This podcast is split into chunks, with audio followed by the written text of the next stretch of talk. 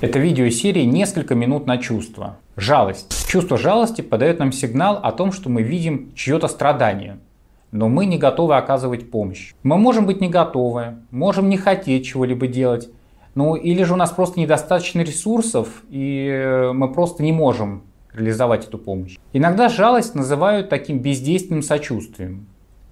Вот часто человек, испытывающий чувство жалости, а, пытается ну, как-то с ним бороться, поскольку воспринимает ее как высокомерие и боится унизить своими словами другого.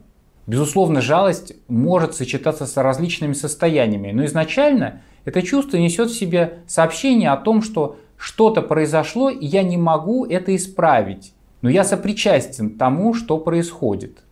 Это вызывает у меня отклик. Также можем чувствовать жалость к себе, когда осознаем какое-то свое страдание. Телесное осознание чувства жалости сопровождается тем, что мы ощущаем то, что у нас щемит в груди.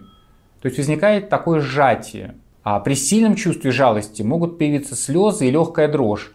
А жалость также сопровождается вдохом и удлиненным выдохом. Взгляд человека становится мягким, касающимся другого, но не устремленным и не рассматривающим его, как при интересе. Движение в жалости становится мягче и более тягуче. Спектром этого чувства будет участие, жалость, сочувствие.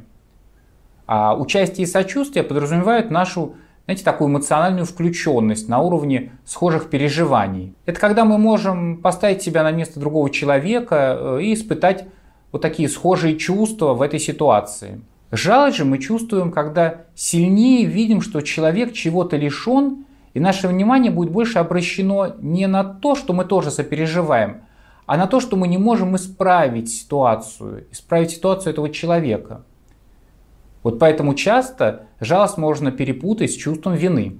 Чувство жалости направлено в сторону другого. Испытывая жалость, мы приближаемся, но при этом мы остаемся в пространстве между и не переходим к интенсивному взаимодействию. Как это происходит, например, во время злости. Противоположностью жалости будет злорадство. А в следующем ролике я вам расскажу о страхе.